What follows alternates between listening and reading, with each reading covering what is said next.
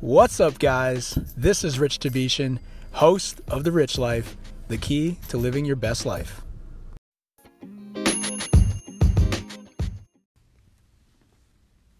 What's up, guys? It is Rich Tavetian here, back at you again with another episode of The Rich Life, the key to living your best life. I want to thank you for joining me today on this episode. Here is the thing about this episode. We're actually going to be talking about this incredibly powerful little book. And it might actually be, just thinking about it, it might actually be the smallest book that I own in my library. But it is so small, yet so powerful when you read it. Okay, so it is only, let me just kind of give you the specs. It is literally 42 pages long. I picked it up, I think it was either on Amazon. Yeah, I think I picked it up on Amazon. And it is a book that's called The Strangest Secret by Earl Nightingale. The Strangest Secret by Earl Nightingale. So, first of all, I just want to say this, again, this is going to be a supplement to what we talked about with purpose in a previous episode, what we talked about with the core values in previous episodes, how to apply the core values, and this is just kind of one of the pieces around, specifically around success. And when I was reading this book, it kind of reminded me of, and maybe this is based on it, but it was kind of reminding me of maybe a couple, maybe 3 or 4 years ago, I was watching a Netflix documentary called The Secret. And The Secret is really about like what they call the law of attraction. So for example, like what you think about comes true, right? So what you think about, what they say in, it's more of a spiritual take on it, but what they say is like, you know, whatever you put into your mind, you're going to start to see, you know, things come in, you know, things that you put into your mind come true or come, or become around you or happen around you. And so this is a very similar, it seemed like a very similar concept when I was reading this book, The Strangest Secret. So I don't know if it's related or if it's, you know, is based on this or whatever, but all I know is this, when I read this book, I just felt so empowered and so motivated and inspired to pursue my goals, to create goals, to pursue my purpose in life, and to push myself every single day even further. Okay, so let's talk a little bit about the book. So first of all, it's a little bit of a story combined with a framework that he talks about, and so he talks about the definition of success, and he uses the word, you know, he uses like men as an example. So he says like, you know, compare being 25 years old, and this can apply to women as well, right? So he's saying at 25 years old, we have this like huge spark in our lives, and everyone at 25 is like, I'm going to succeed. I'm going to make a lot of money. I'm going to, and I think success in this context is really about financial success. But it can be applied anywhere. But the point is this. He says, at 25 years old, everyone is like bright-eyed, bushy-tailed, and excited and like super pumped about their goals and very, you know, like I'm going to conquer the world kind of style. And thinking back at 25, I felt the same way, right? And most people do, because at 25, you're pretty much established in some career, or you're you know, mid stages in some, or, you know, or maybe earlier on in your career, right out of school, maybe a couple years with experience working for a company, you know, just, and this is just generally speaking, right? So assuming you went to college and you come out of school and then, you know, you get a job and you have a couple years experience. So now you're like, oh, I'm going to conquer the world. I'm, you know, no one, you know, everyone's going to know me, blah, blah, blah, blah, blah. Right. So that's what he's suggesting here is like, that's how most people feel at 25 years old. Now, what his take on it is this, he says, unfortunately, most people, you know, that are 25 feel that way, but let's say there are 100 people. What he's saying is that by the time those 25-year-olds turn 65, only one will be rich. Financially rich, I'm assuming. 4 will be financially independent. Okay, so wealthy, but like not super rich. He's saying 41 out of 100 will still be working, and 54 will be broke, depending on others' life for life necessities. Holy crap! Think about that. Out of 100 people, a little bit more than 50% of them will be broke. Oh my gosh. So only 5 people really, accomplished their goals by 65 and really pushed the boundaries to accomplish those goals. Okay. So what he also says is this, and he kind of explains what success is because he wants to be very clear about that. He says, the definition of success is the progressive realization of a worthy ideal. Now that might sound like a mouthful, but what he's saying is success is something you pursue that's worthy to you, right? So something that you realize or have come true based on a particular goal or something that you achieve. So that's really what he's saying is and that I agree with this. Success to me is you have something you want to achieve and you achieve it. Then you move on to the next thing. You have something you want to achieve, you achieve it, you move on to the next thing. It's kind of like a video game, right? You have level 1, level 2, level 3, level 4, all the way up. So I totally agree with how he's trying to say this. Now, what's interesting is that he says the reason why more than 50% of these people fail, and he uses the word fail, which I don't like. I think you guys have heard me talk about failure before because I don't believe in what the mainstream calls a failure, but basically he says that over 50% fail because of what he calls conformity. So he says the opposite of courage in our society is not cowardice, it's conformity, which he quotes from a book called Man's Search for Himself, which is also a fantastic book. Now, I agree with that. So what he's saying is conformity is the killer of success. And if you just go with the crowd, right? So I'll give you an analogy. If you just go with the crowd and you're working, for a corporate company, or you're just doing, getting by just to pay the bills, and you're not really pushing outside of your comfort zone, you're just working the 9 to 5, and I hesitate to say this because the 9 to 5 isn't bad. Some people it works for if they want to just be comfortable, and not everybody wants to push outside of their boundaries and outside of their comfort zone, which is why he's saying that 54% will do that. They will just be comfortable with conformity. They will be comfortable with mediocrity, really is what it is. And so if you want to, quote unquote succeed financially, you have to push yourself out of that conformity in order to achieve your goals, right? So, I think if you're listening to this now, I would assume that you want to push outside of that conformity, right? You want to succeed and push yourself and get to goals that you want to achieve for financial success, right? So, pat yourself on the back, right, for listening to this, because you're part of the small percentage of people that want to pursue success and want to pursue wealth, and maybe financial wealth and health and and fitness and nutrition and overall improved lifestyle. That's what the rich life is all about, is pushing yourself outside of your comfort zone so that you can achieve the goals that you want to achieve within your life. Okay, so what else does he say? Interesting. He says, right now in America, there are over 40 million people 65 years old and older, and most of them are broke. Wow. Let that sink in for a second. Over 40 million people, and this was written a while ago, so the numbers are probably higher now. He says there are over 40 million people 65 years or older that are, most of them are broke. So he's saying most of them are dependent on someone else's life necessities, right? We learn to read by age 7. We learn to make a living by the time we're 25. And often by that time, we're not making a living, we're supporting a family. Okay. And yet by the time we're 65, we have not even learned how to become financially independent in the richest land that has ever been known. In his previous points, he was saying we have such, in the United States primarily, we're one of the wealthier countries, highest GDP, right? One of the higher GDPs. So if you're born in the US, you already have an advantage. Okay. And then, what happens is because of that, complacency and conformity, right?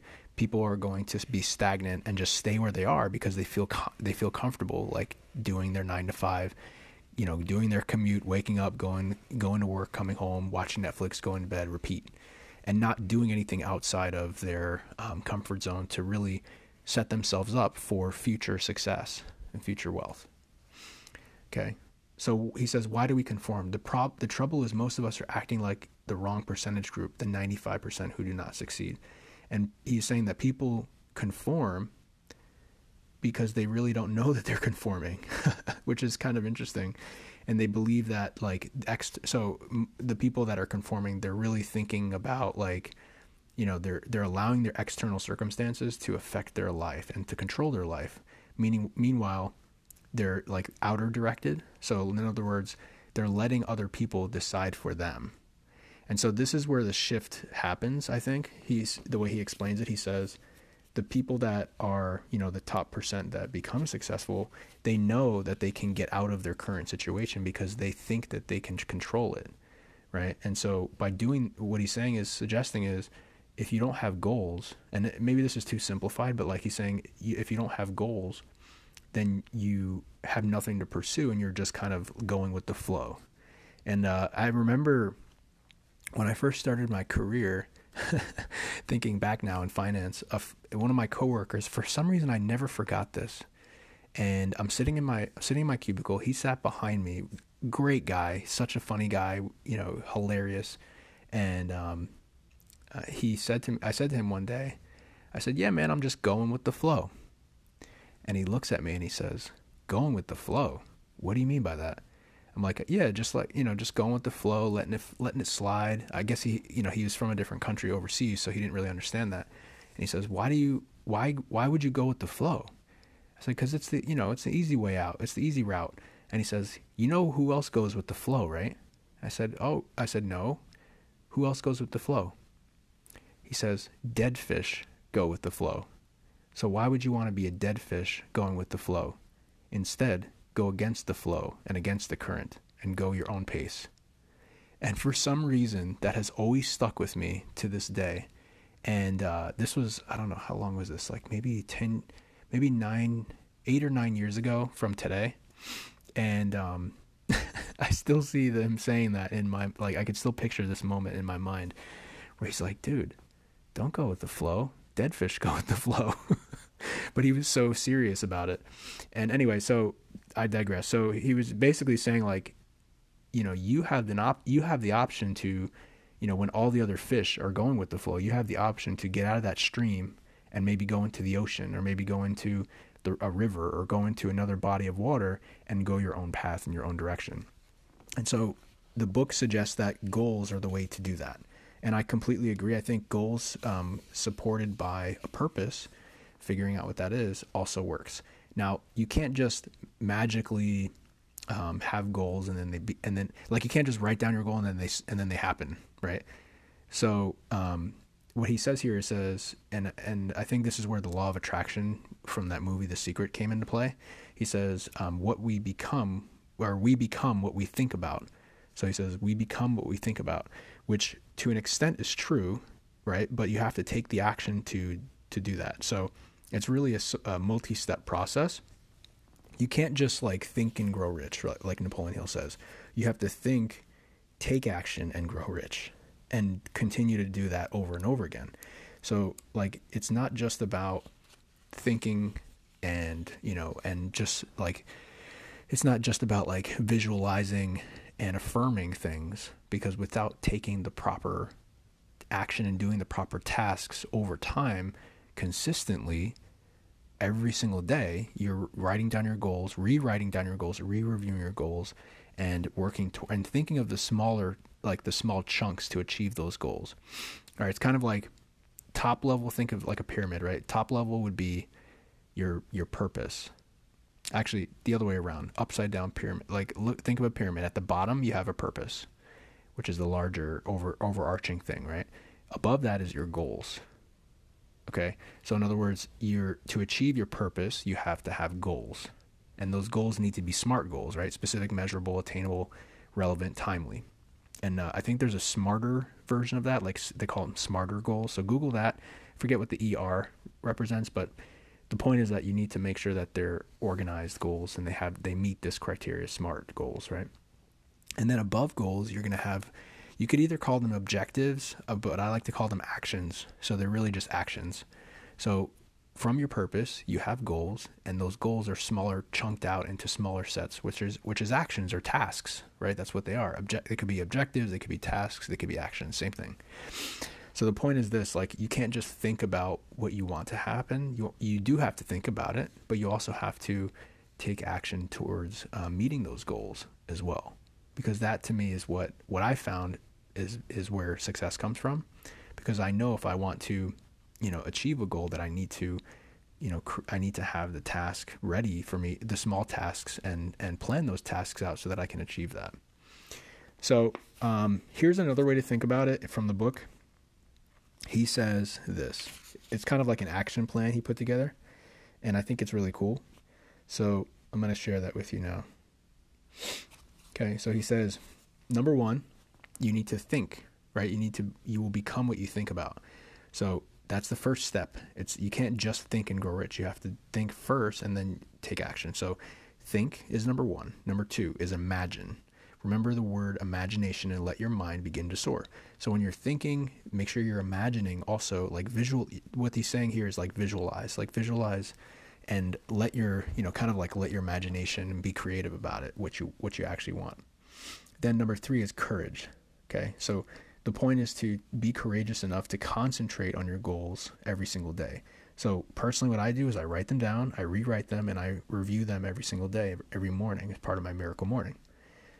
Figure out what works for you. The point is to make sure you're looking at them daily so that you remind yourself, because if you don't remind yourself daily, for me personally, what happens is if I don't remind myself my goals, then I honestly forget about them. And then external circumstances happen to me rather than me being proactive. I become reactive. So don't be reactive to life, right? Be proactive at life. Number four, save. So this is interesting. I talked about this in some previous finance episodes. And this is also based on like a ton of self-development books, one of them being The Richest Man in Babylon. Amazing book. Number four is save. So he says save 10%. And I think, what was the other one? P.T. Barnum's How to Make Money or something. I forget what P.T. Barnum's book was. The Art of Money. I forget. Anyway, so they all basically say the same thing, like pay yourself first and save 10% of what you earn, starting with 10%. Okay, so whatever you're making every month or every week or every paycheck, take 10% of that, put it away, build your financial muscles, right? We talked about that previously. So he says, number four, save 10% of what you earn. And last, number five, action. Ideas are worthless unless we act on them. Completely agree with that. That's what I was referring to earlier. If you just think, you won't grow rich. You need to think, imagine, be courageous, save your money, and then take action to fulfill that.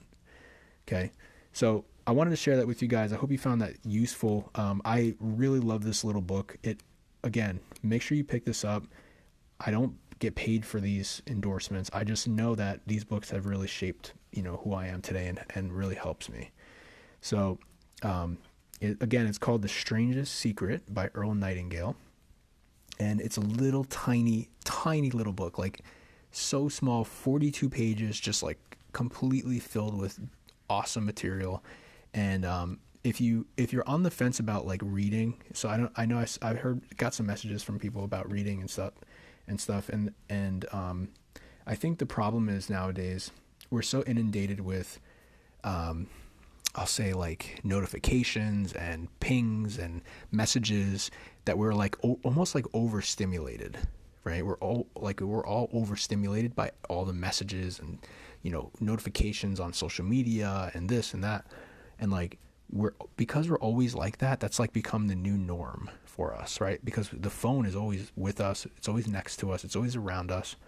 So what I would encourage you to do as like, kind of like a little quick tip here, what I would encourage you to do is put your phone away for, just start with 10 minutes or 15 minutes.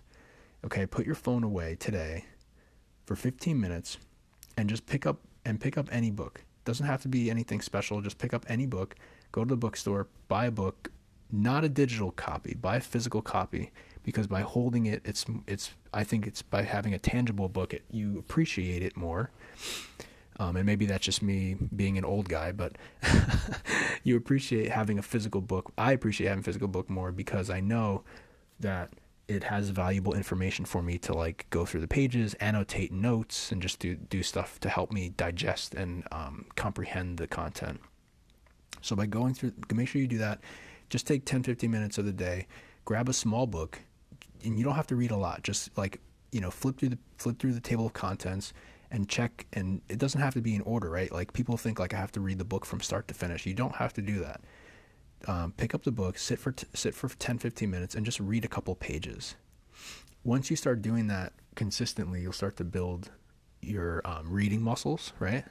And then you'll realize like, okay, I put my phone down for 15 minutes and I'm still alive, right? So I had the, I've had the like pleasure and the, I'll say privilege of growing up in a time before phones and social media and notifications and always being stimulated,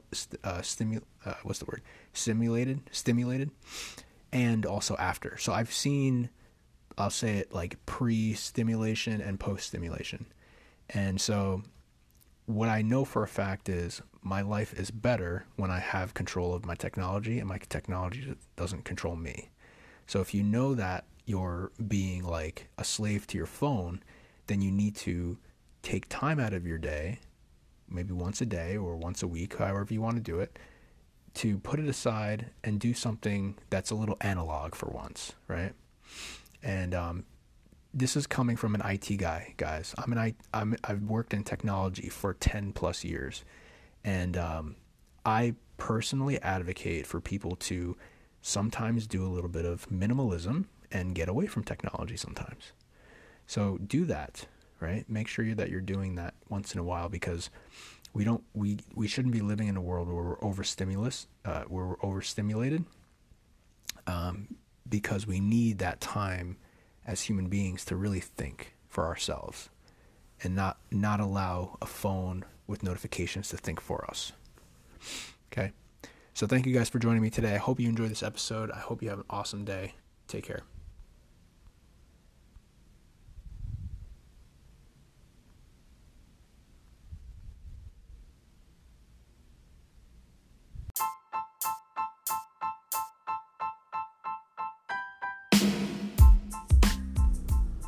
Thank you for joining me on this episode of The Rich Life, the key to living your best life. Remember to subscribe, leave a review, and I answer all my direct messages on Instagram at YoRichieRich and at Beach Property Guy. Take care.